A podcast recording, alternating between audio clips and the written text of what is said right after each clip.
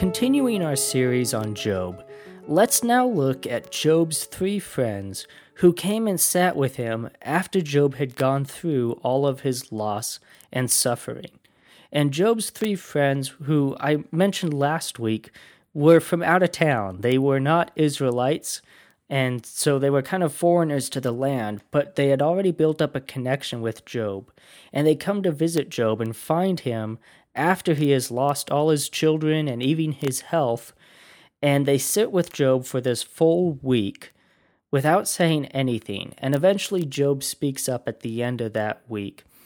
And once Job begins kind of talking with them, what happens is that these three friends begin to come up with explanations for why Job has gone through all of this suffering. And they each bring a different perspective and viewpoint on why they think all of these bad things are happening to Job. And we're going to go through their arguments one friend at a time because each friend is kind of making one point in particular about why they think this is happening to Job. So we're going to go through it one friend at a time. But before we jump into all of their arguments and the things that they say, I think it's important for us to come at it with the perspective of how the book of Job ends. Because they spend a lot of time talking with Job and arguing with Job about their reasons for why it happened and why Job says that their reasons aren't correct. And at the end of all of this arguing, in the final chapter of Job, we see that the arguments that their friends make are not correct. This is in Job chapter 42, verses 7 through 8. It says, After the Lord had said these things to Job, he said to Eliphaz the Temanite, who was one of Job's friends, God says, I am angry with you and your two friends, because you have not spoken the truth about me, as my servant Job has. So now take seven bulls and seven rams, and go to my servant Job, and sacrifice a burnt offering for yourselves. My servant Job will pray for you, and I will accept his prayer, and not deal with you according to your folly.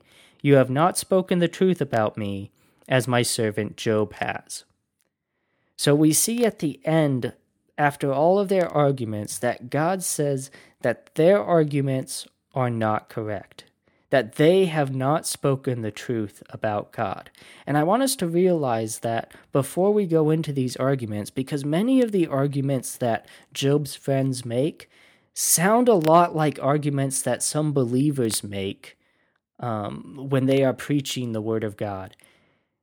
And it's not accurate. God is saying that these arguments that the friends make are not an accurate representation of who God is and how God deals with his justice. So, with that in mind, let's jump into the words of Job's first friend, Eliphaz the Temanite.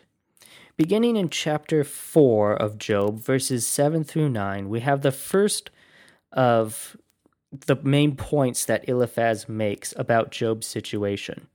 He says, Consider now, who, being innocent, has ever perished?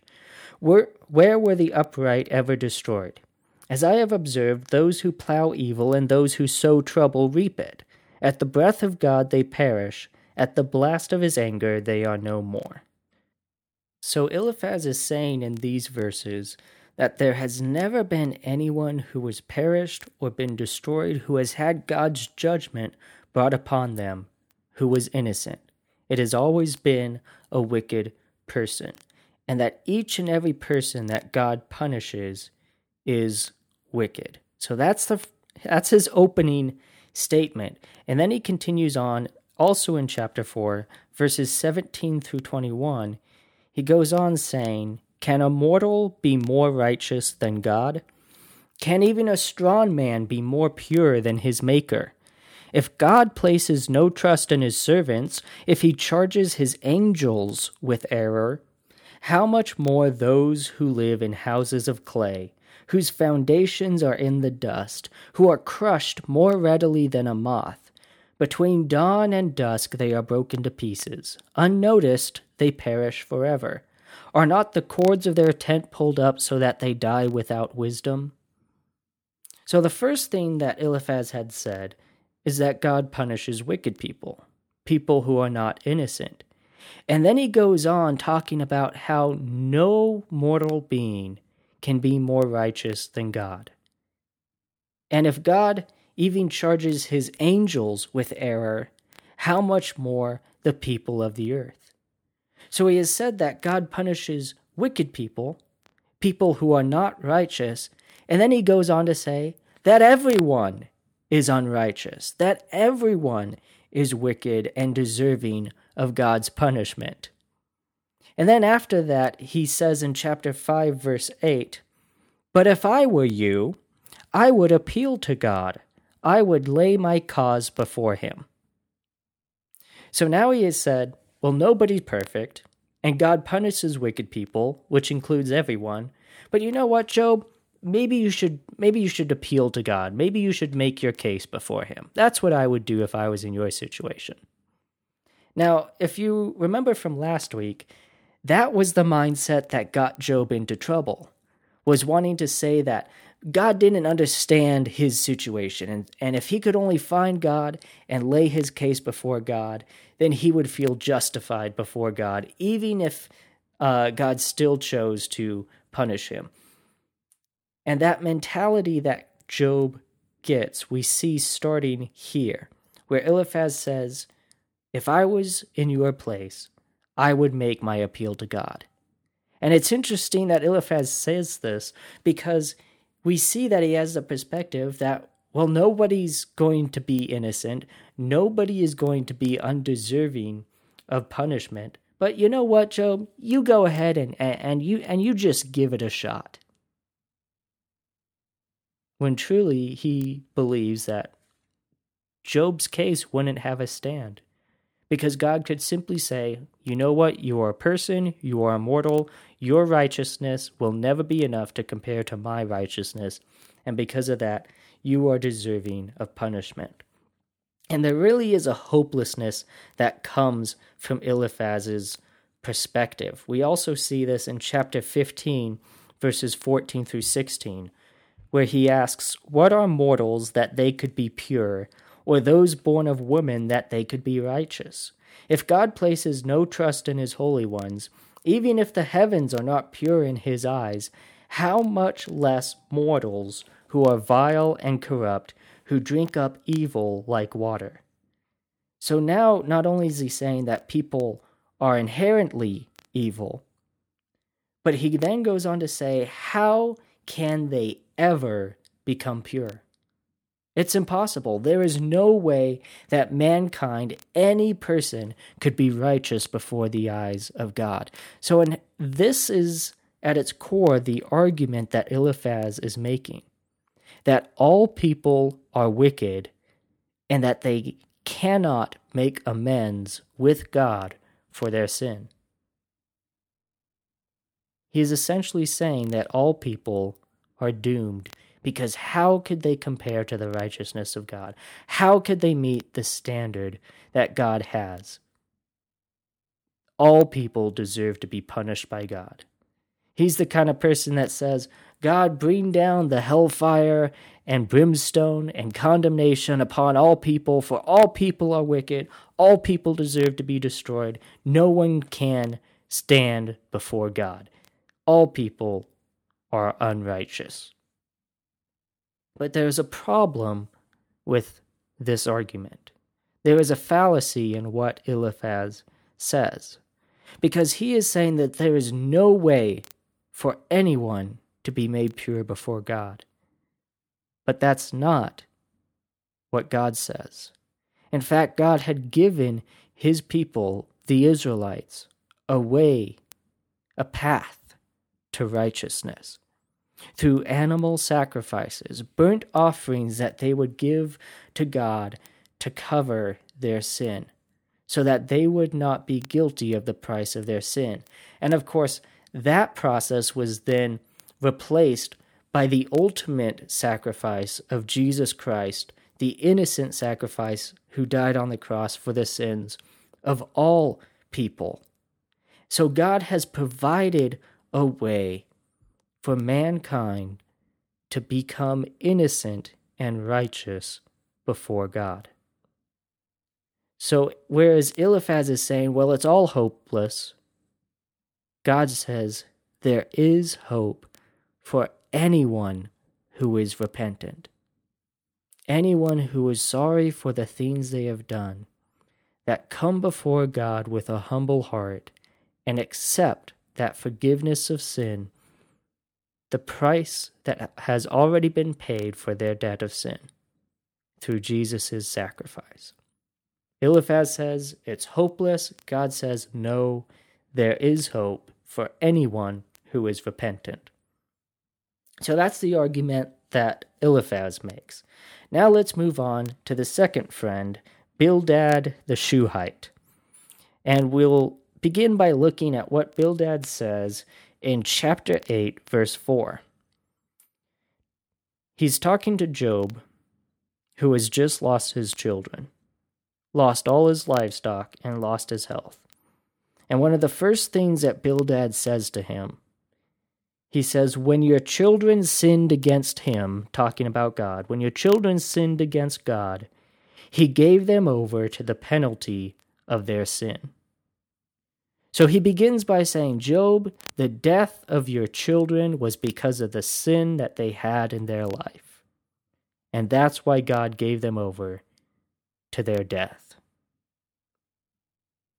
Now, this argument that Bildad begins by making is not unique to him.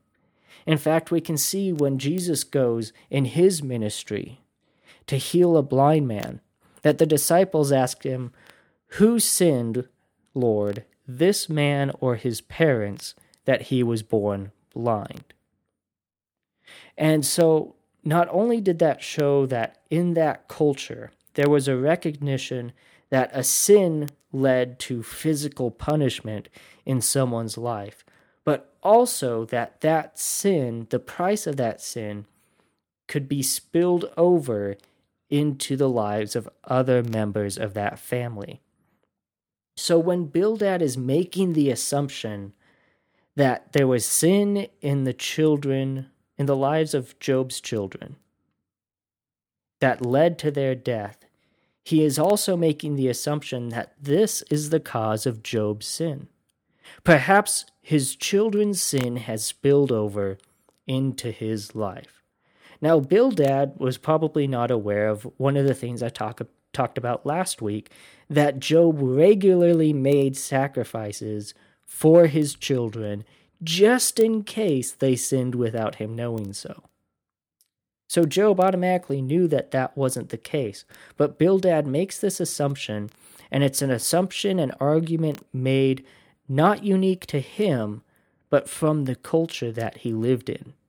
He then goes on in chapter 8, in verses 8 through 10, to give this advice to Job.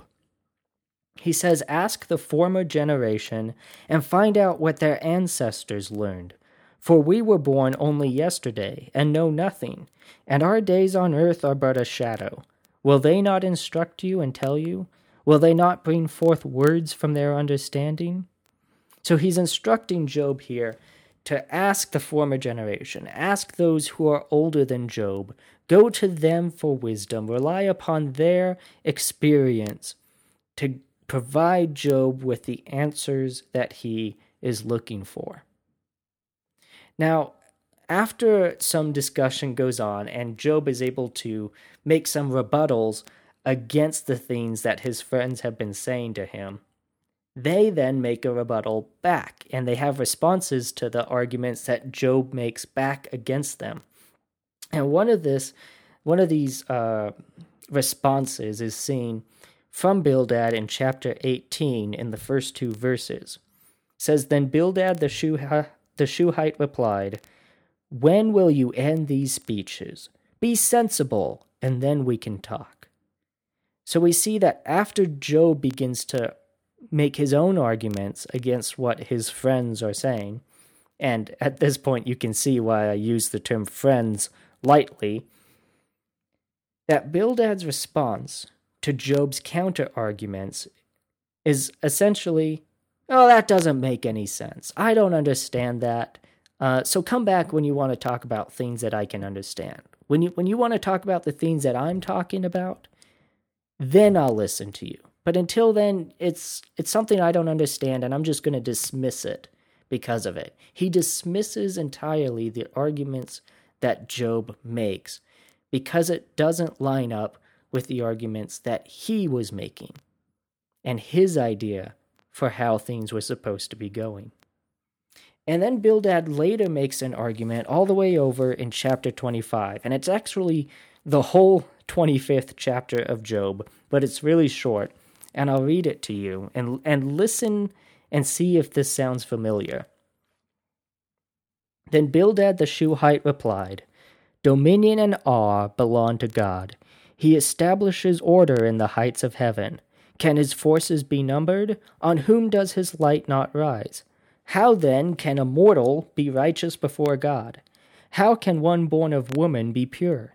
If even the moon is not bright and the stars are not pure in his eyes, how much less a mortal who is but a maggot, a human being who is only a worm?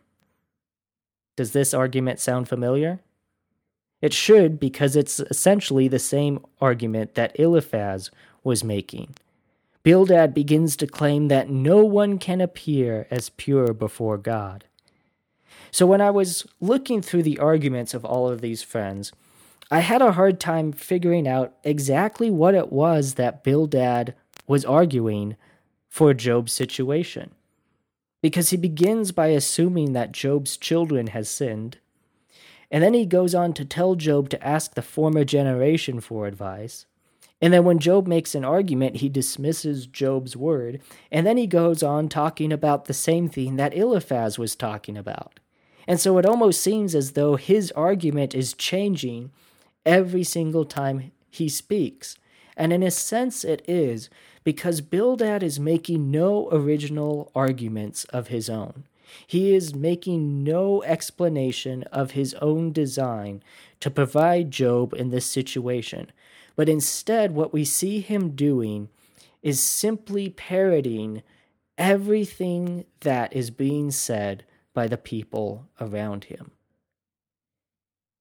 When he talks about Job's children sinning and maybe and, and basically implying that maybe that's why Job is dealing with this punishment, that it's a spillover from that. We see from Jesus' ministry that that was an idea that the culture had. And then he encourages Job to talk to other people about it, talk to wiser people. And then he begins talking about using the same argument that Eliphaz was using. And you see, what Bildad is doing here is he is actually arguing that Job misunderstands his situation simply because that situation doesn't match with what everyone else thinks. Job is providing his counter arguments. He's providing his defense, and Bildad simply won't listen to it because it doesn't fit into the box and mold of what everyone else has been saying on what he has grown up hearing other people say. So he doesn't provide any arguments of his own, he doesn't provide any unique explanation.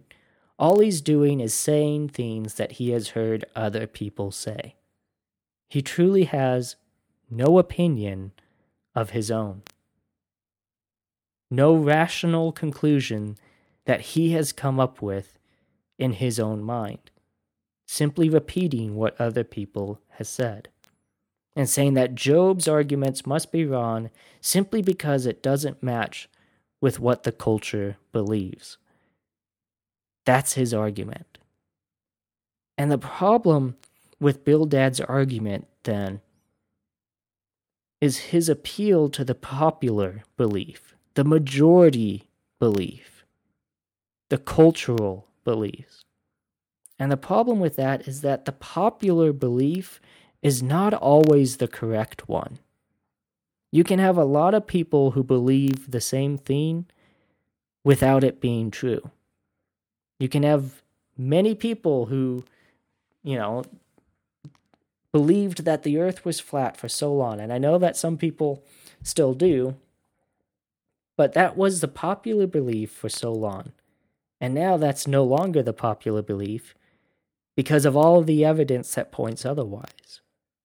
And you can think of so many other things that the belief that leeches were helpful to people who were sick because it sucked out the bad blood. That was something that many people believed.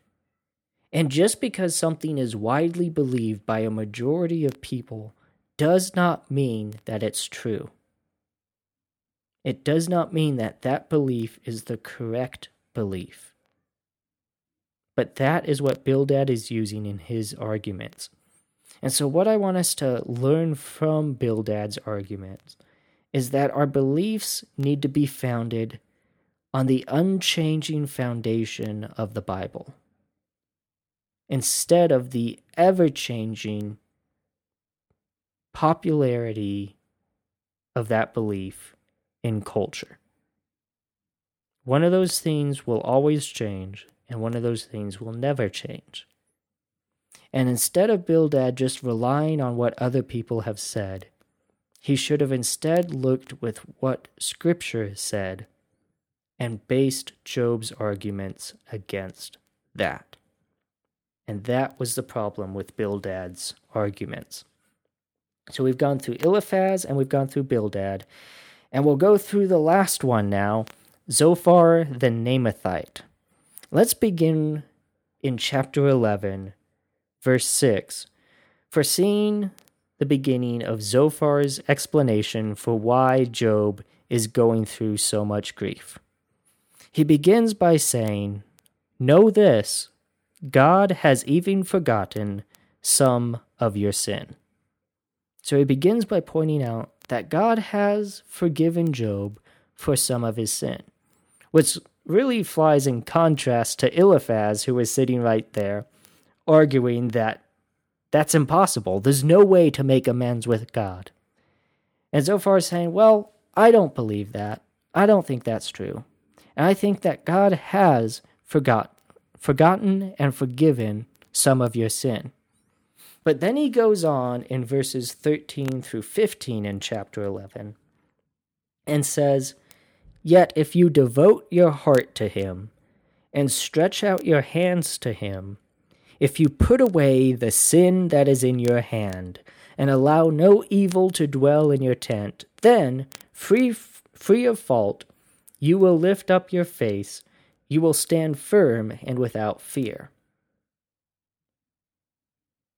So, between these two passages, Zophar saying that God has forgiven some of his sin, and then telling Job that he needs to put away the rest of his sin, he is essentially replying that there is still sin in Job's life that he needs to repent from. This is his argument that Job has a secret sin that he needs to repent. And only then can he be right with God. And this is probably an argument that I would say, out of all three of these arguments, Zophar's argument is the one that I hear most from believers today, who says that if there's any sin or if there's any suffering in your life, if there are any problems in your life, that it only comes because there is sin in your life and you need to repent from that sin. Now, Job, remember, he had an entire chapter of talking about why he was innocent. And Job, even, and I talked about this last week, Job had a mentality where he was saying, I just want to know what I've done wrong so that I can fix it, so that I can make a correction to whatever it was that I did wrong. So we see in Job's words and in his attitude that Job is not hiding a secret sin away that he needs to repent from. He's saying if I if I knew what I had done wrong, I would repent from it, but I don't know what I've done wrong. And he makes that argument back against Zophar saying, I haven't done anything wrong. I don't know of anything in my life that I have not repented from, anything that I haven't addressed already. Zophar says there's a hidden sin in your life, you need to repent from it. Job says, No, there's not. And then we have Zophar's reaction to that in chapter 20, verses 1 through 3. Then Zophar the Naamathite replied, My troubled thoughts prompt me to answer, because I am greatly disturbed. I hear a rebuke that dishonors me, and my understanding inspires me to reply. So, first, he accuses Job of having a secret sin in his life. And when Job says, No, I don't have anything like that, Zophar says, essentially, I am so offended that you think the answer I gave you is not correct. How could you possibly think that what I said wasn't true? Okay, there's clearly something that you're hiding that you need to address, okay? Let's let's not get off topic. You need to fix that problem. and he sticks with that argument. because he simply cannot wrap his mind around his answer, his response, his explanation not being correct. So his argument is that Job has a hidden sin that he needs to repent from. But here's the problem with his argument it's really straightforward. Job doesn't have anything like that. Now we know that, as I talked about last week, Job did have some sin that was being displayed through his words that he felt he needed to correct what God was doing. He's like, okay, I'll accept that God has done this to me. I accept that God is in the throne. I'm not going to reject or curse God, but I want to make some corrections, especially going forward in the way that God works. So there was some sin in Job's life, but that's not what Zophar was addressing. He was saying that there was something before all of this happened that Job was being punished for, that needed to be addressed. And Job was saying, no, there wasn't. And we can look at the life that Job was living up to that point, and that wasn't the case. So the problem with Zophar's argument that there was a hidden sin in Job's life was simply that there wasn't a hidden sin in Job's life that needed to be addressed. And when that was brought up, when Job said, uh, No, that's not the case, instead of Zophar readjusting at that point and saying, Oh, well, I must have been wrong, and I'll rethink my argument, and, and maybe we can try to find another reason. Instead, he just becomes really offended and says, I can't believe that you would rebuke me in that way, and I feel so dishonored from it. And that really is the problem with Zophar. Is he has one idea and he's so certain of that assumption that he won't listen to any reason that states otherwise. And if there's a lesson for us to learn from Zophar, it's that we must always allow room for our assumptions to be questioned and to reevaluate what we believe to see if it lines up with what is true, with what is true in God's Word and what is true in what we observe in the world we live in. So let's have a little bit of a recap. Eliphaz argues all people are wicked and cannot make amends with God. Well, that's not true because God gave sacrifices in order to pay the price for sin, and now there is hope for all who are repentant. Bildad argues that Job must be misunderstanding his situation because it doesn't match with what the popular opinion is. But the problem with that is that the popular opinion isn't always the correct one. And that's why our belief must be founded in the unchanging foundation of the Bible. And then Zophar argues that Job is hiding a secret sin he needs to repent from. And the problem with that is that Job simply wasn't hiding anything. And so we need to learn that sometimes our assumption isn't right and allow our assumptions to be questioned so that we can find what is right. Now, before I get to the final conclusion that I want us to see from Job's three friends, there's, there's really two things that I want us to see from it. And the first comes from the words of Job in chapter 16, verses 1 through 5. Says, Then Job replied, I have heard many things like these. You are miserable comforters, all of you. Will your long winded speeches never end? What ails you that you keep on arguing? I also could speak like you if you were in my place. I could make fine speeches against you and shake my head at you. But my mouth would encourage you, comfort from my lips would bring you relief. And here we have really the first problem with Job's friends as a whole was that they weren't being Job's friends.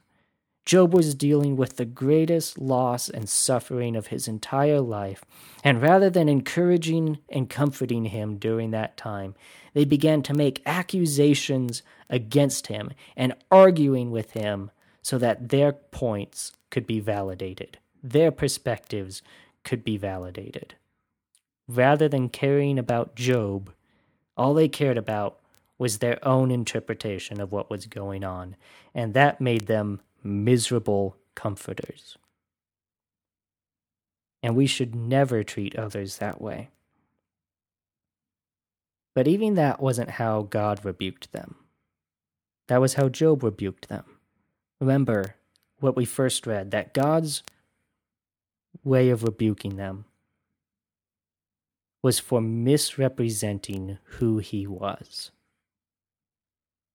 And if there really is only one thing to take away from Job's friends for how we should live our life, is to make sure that we, as Christ's ambassadors on earth, who are to be shining God's light into the darkness of the world is that we need to make sure that we are careful to represent God correctly.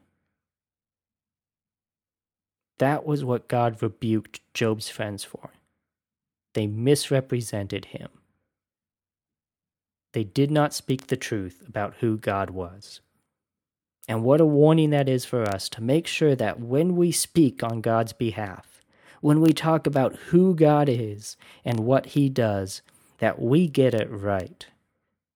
That we don't just make assumptions and run with it, or we don't just say whatever we feel is right, but we make sure, absolutely, that we know what we're talking about, that we've studied it, we've researched it, and that it all lines back up with Scripture.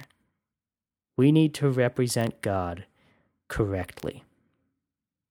So, this has been another Sermon in the Pocket. I pray that you have been enjoying this series and that it's been insightful for those of you who have been listening to it. If you have any comments or questions about anything I've said, you can always contact me through the Sermon in the Pocket Facebook page or email me directly at sermoninthepocket at gmail.com. And I check that regularly. I'd love to hear from you and, and have a conversation with you about any of this or anything else uh, theo- theolo- theologically related or practically related. How do you live a Christian life? any of those topics, I'd love to talk to you about that. And again, I encourage you to share this on social media and with family and friends to help get the message out there. So, thank you for taking the time to listen. I pray that God will continue to bless you as you go throughout your day.